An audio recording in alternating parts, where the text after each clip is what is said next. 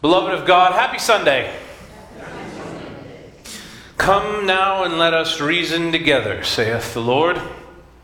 Though your sins be as scarlet, they shall be as white as snow, and though they be red like crimson, they shall be as wool. Kinfolk, will you pray with me?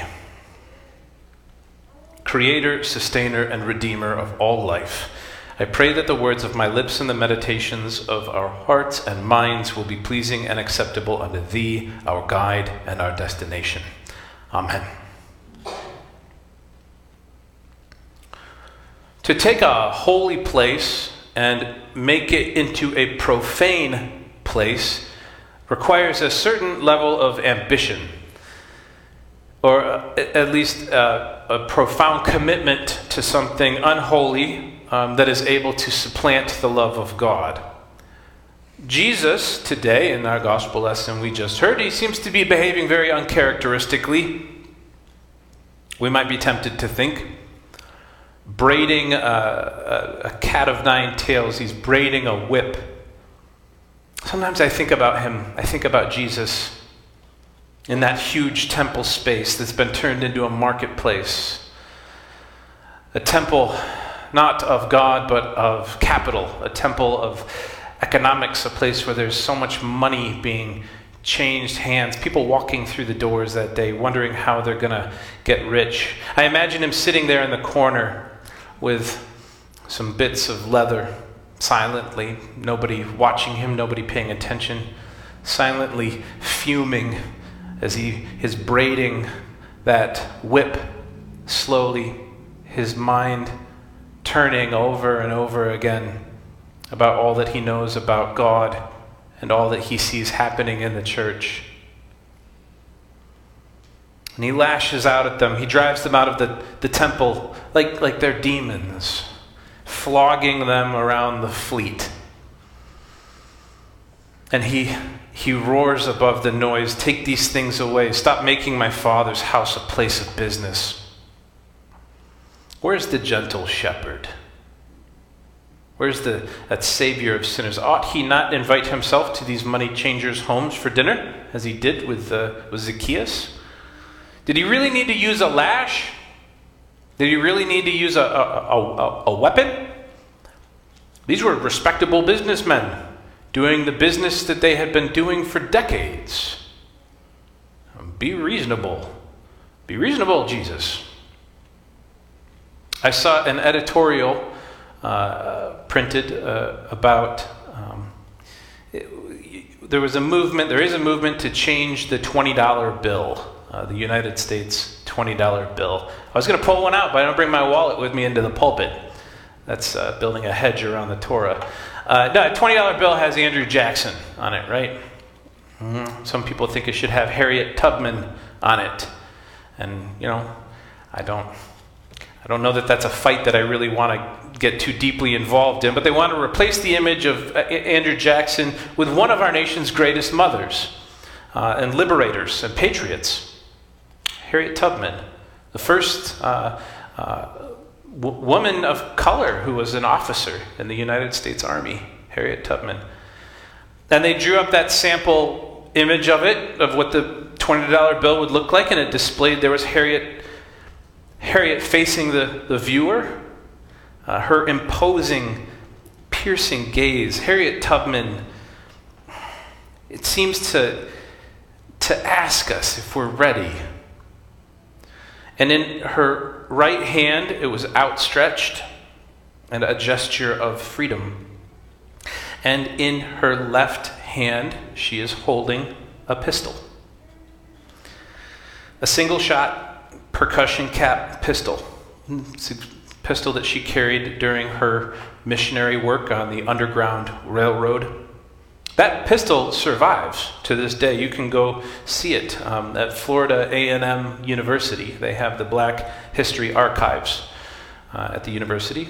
And it is on loan from the, the Brickler family, uh, Harriet Tubman's descendants today. But somebody had written about this because they were alarmed. Uh, not that we were changing the twenty dollar bill, and not that they were putting Harriet Tubman in place of Andrew Jackson, but they were angry enough to write a uh, uh, an article uh, about the gun that she was holding in the in the in the image. And somebody, they wrote in it, feels too much like Second Amendment stuff. Why not have her holding a lantern, lighting the way to freedom? Now, this might make sense if you knew absolutely nothing about the work that Harriet Tubman did in the swamps, freeing her kinfolk from the terror of Southern slavers and Confederates, where a lantern would probably be the last thing in the world she would be holding. On a practical note, if you're being hounded by white terrorists while you scramble through the darkness of the swamps of southern Maryland, you're not lighting lanterns of any kind.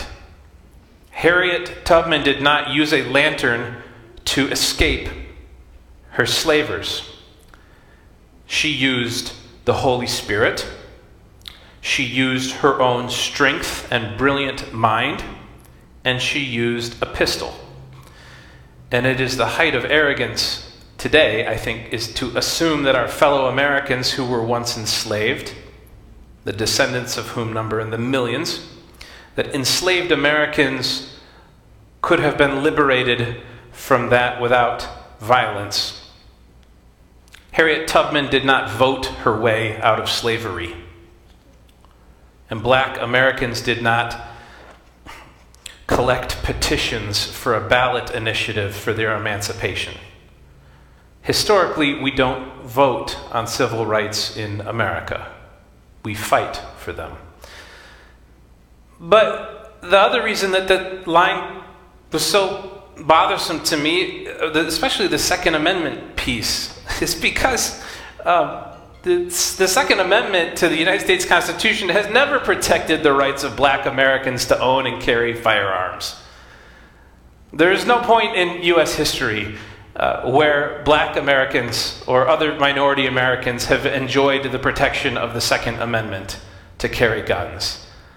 A, a black man carrying a gun in America, especially openly, Um, would be immediately shot by the police. And this has happened again and again and again throughout history. The Second Amendment uh, really has only, in, in, in, in theory, applied to everybody, but in reality has only ever protected the rights of white men to bear arms. And there's reasons for that. But it is not a character flaw for, for you to believe that every um, every problem can be solved without violence. That's not a character flaw. That's a, a good thing. The great historian and professor and theologian Walter Wink did a survey of all of the revolutions in globally in the twentieth century. And he discovered that of all of the people who had been liberated, in other words, a successful transition to democracy, a successful enfranchisement of oppressed or enslaved people, fully eighty percent of those victories were won nonviolently. So nonviolence, protest, petitioning for redress, these are more successful means. But I think that, that for many of us who live lives of comfort, we are unfamiliar with violence and violent tactics. Um, the truth of the matter uh, is any, any child who's ever been subjected to bullying in a school or any refugee brutalized by foreign soldiers, um, every single human being on this planet has a point of violence. And that includes you and I. Pretending otherwise is, is self-deception. Um, and it's important to reflect on that, to know our own point of violence. I think about mine a lot. I'm a dad. I can't watch movies uh, where kids get hurt. It just won't happen. I can't do it. Um, I have to know ahead of time. I have a point of violence. But what do we mean when we talk about violence? What are we actually saying? When we think about physical force against another person or against animals. What about against the environment? What, what about against commerce? The free flow of goods and services. This is a really important point of clarity and distinction today. What, what about when a furious mob of protesters uh, burns down a, a fast food restaurant, or throws a brick through the window of a bank, or uh, throws a, a, a burning uh, a gas canister into a draft office? Is that violence? Well,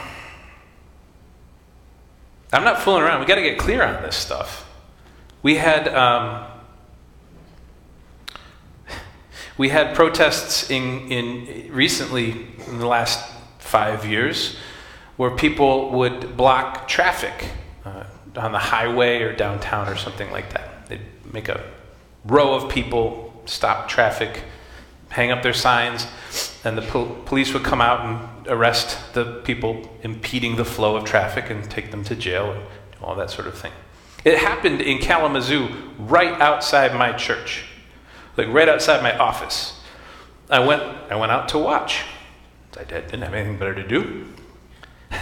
And um, the protesters s- stopped traffic and hung up their sign, and the po- the police in Kalamazoo came out very slowly and carefully, and uh, and you know, carefully arrested them. I re- I remember that point because it, there was very clearly a, a police officer who was new to the force who didn't want to do it slowly and carefully, and he jumped out of the paddy wagon armed to the teeth. And and uh, and I saw the actual, our chief of police saw him out of the corner of his eye and ran over and grabbed him and ushered him back into the into the police car. And then the, the police officers came out and and um, took the protesters away without causing any uh, unnecessary violence. But people were furious. People lost their minds about this. They stopped traffic for a full minute and a half, and it was like the stars had fallen from the heavens. I, I've never seen such rage, um, and it was very confusing to me because for any of you who have ever attempted to drive through Kalamazoo, you know that right through the middle of town is a, a, a, a railway, and that train stops traffic for ten minutes every single day at nine a.m. and four thirty p.m. Every day, traffic stops. And you know what people do when that train stops traffic? Why, they get out of their cars and they shake their fists at that train and they curse the heavens. No, they sit there and they look at their phones. And you will be late because you are not going to drive your way over the train or through the train or whatever. But when this group of protesters did Uh, one one hundredth of what that train does, people wanted them thrown into the gulag for impeding the flow of traffic. It's it's it's bananas to me. But that's because we think of violence in a certain way in America. And this story of Jesus driving the money changers and the commerce makers out of the temple of God, it it confounds us when we don't understand what we mean when we talk about violence. Is it violence when an employer steals or withholds wages from their employees? This is the this is billions of dollars every year that are withheld through wage theft, and it is one of the most unenforced crimes on the planet. Is it violence when Um, a bank repossesses a home from a family who has nowhere to go? Woody Guthrie thought so. I mean, he wrote that. Woody Guthrie wrote, it was a folk singer from the nineteen forties and fifties. He wrote a song about Pretty Boy Floyd, the bank robber. And Guthrie wrote in the song, "I've seen lots of funny men. Some will rob you with a six-gun and some with a fountain pen." In the second verse, Guthrie wrote, "As and as you tra- as through your life you travel, through your life you roam, you won't never see an outlaw drive a family from their home." I don't know. I, I am concerned with violence, but I want to understand what I mean when I talk about it. Personally, I am deeply concerned, pressingly concerned, with the foreclosure that is taking place on our home called planet Earth. I was riding with Teddy just yesterday in the van, and uh, we were listening to Blippi, and I was trying to survive. And we'd been talking about other planets, Mars and Venus and whatever, and he said, he's only five, but he said, I really love Earth, just out of nowhere. He's like, I really love Earth. I was like, me too, buddy. That's where I keep all my stuff. Earth is rad. He's like, yeah, it's got animals and air. He was like, I think he was comparing it to Mars.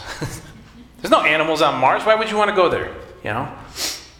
But the Earth is God's temple, God's own creation. And the planet is being picked clean, stripped for copper, so to speak. The good air and the water sold for Caesar's gold, commodified. Um, do we do our business selling and trading and making God's temple into a marketplace when we destroy the earth? Um, Jesus is beyond furious about what's happening in the temple. All of it, the glory of the temple, has been built to give ceaseless praise to God. It's been turned into a marketplace, a trading floor. And when we, when we look at the, the red tides, the, the, the pandemics that are now sweeping the earth, the melting glaciers, the seas, the, the, the winter that we just had, does that inspire in us a kind of holy rage or anger about what people are doing to God's home? I think um, it depends on who you ask, right? I knew a man, uh, his name was Chris. He grew up on a river. He grew up learning how to fish that river. And it was the, it was the Kalamazoo River. It's a nice river if you've never been there. Comes out uh, into Lake Michigan, a couple miles south of Saugatuck. He was a river kid. He grew up on the river. And one day, when he was nineteen years old, he was walking the banks of that river to go to his fishing spot, and he smelled something terrible. It wasn't a normal river smell, but he, he told me the story. He said it smelled like burning plastic. He thought that there was a fire somewhere up and down the river. And as he was walking downstream, his boots began to sink into the mud. Uh, and he saw all of the mud around him was as black as soot. And he continued to sink. And he, what, he had, what had happened is that he was the first person to have discovered the largest inland oil spill in American history. It took place July of two thousand ten. In Kalamazoo, Michigan, when the Enbridge Line six pipeline burst and spilled one million gallons of heavy crude oil into the Kalamazoo River. This was the largest inland oil spill in U S history. And it destroyed that river. He saw it with his eyes. Now here was a normal guy, a river kid, a fisherman, didn't really have a political bone in his body. But he went home that day, and he sat down and he read all about the Enbridge Oil Company and about the tar sands in Altabasca, Canada, the way they abuse the court system to avoid having to pay for cleanups, and the way that Canada ships crude oil from one part of Canada to another part of Canada through Michigan so they can avoid Canadian regulations. He got real mad about this stuff, all on his own. And when they started to rebuild that pipeline over the river, over his river, um, he hopped a fence and he climbed inside one of those oil pipes that they were trying to install over the river, and he refused to come out. He stayed in there for two days.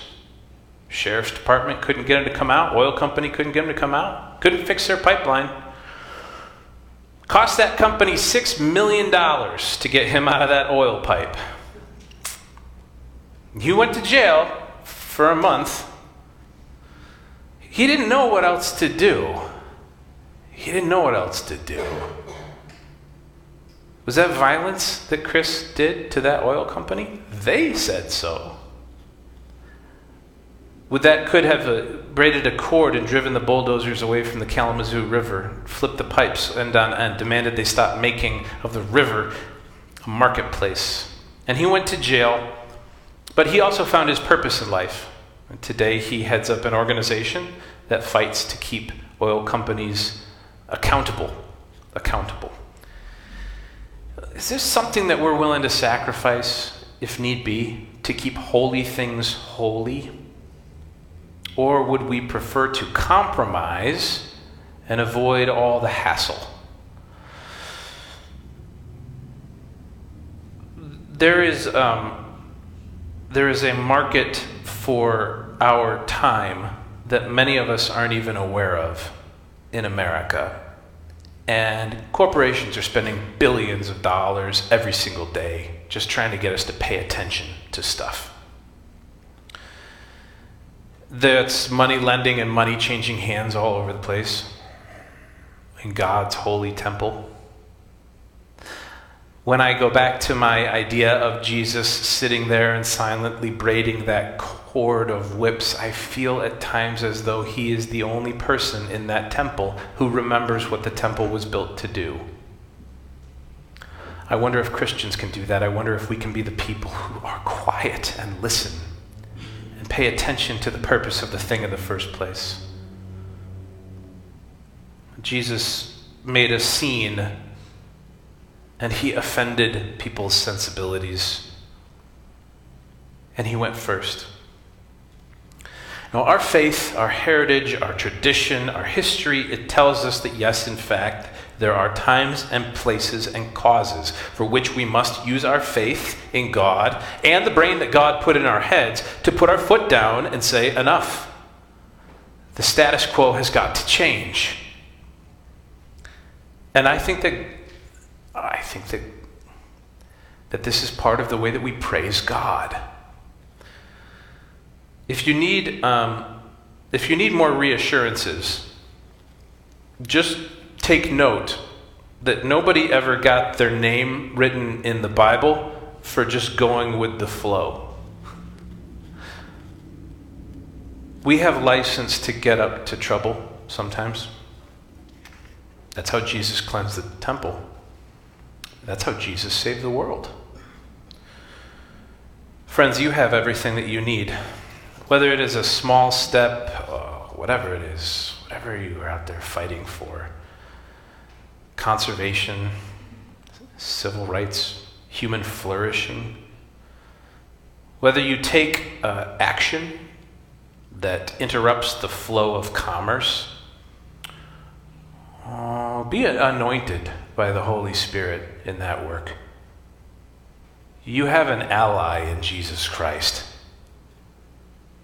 He wouldn't have done it if he didn't know whether or not we were watching. Praise God for the holy mischief of our Savior, whose ministry shows us that we don't need to stand idly by while they make our Creator's home into a marketplace. He gives us power and authority. And in the end, as Easter tells us, he stands against the ultimate status quo, the final arithmetic of the universe. And he says, no. He protests against death itself. And he wins. He flipped some tables, but then he went on to defeat death. And he opened the door to everlasting life and joy. So the proof is in the tasting of that water of everlasting life, the disruption of the everyday activities. Can we follow him? I think each of us can, in our own way, if we pay attention, if we are still and know that God is near. And I promise I will come out of my office and watch you block traffic. I promise that I will see you there in the midst of that fray, because it is holy work. It's holy work to protest. Amen. Amen.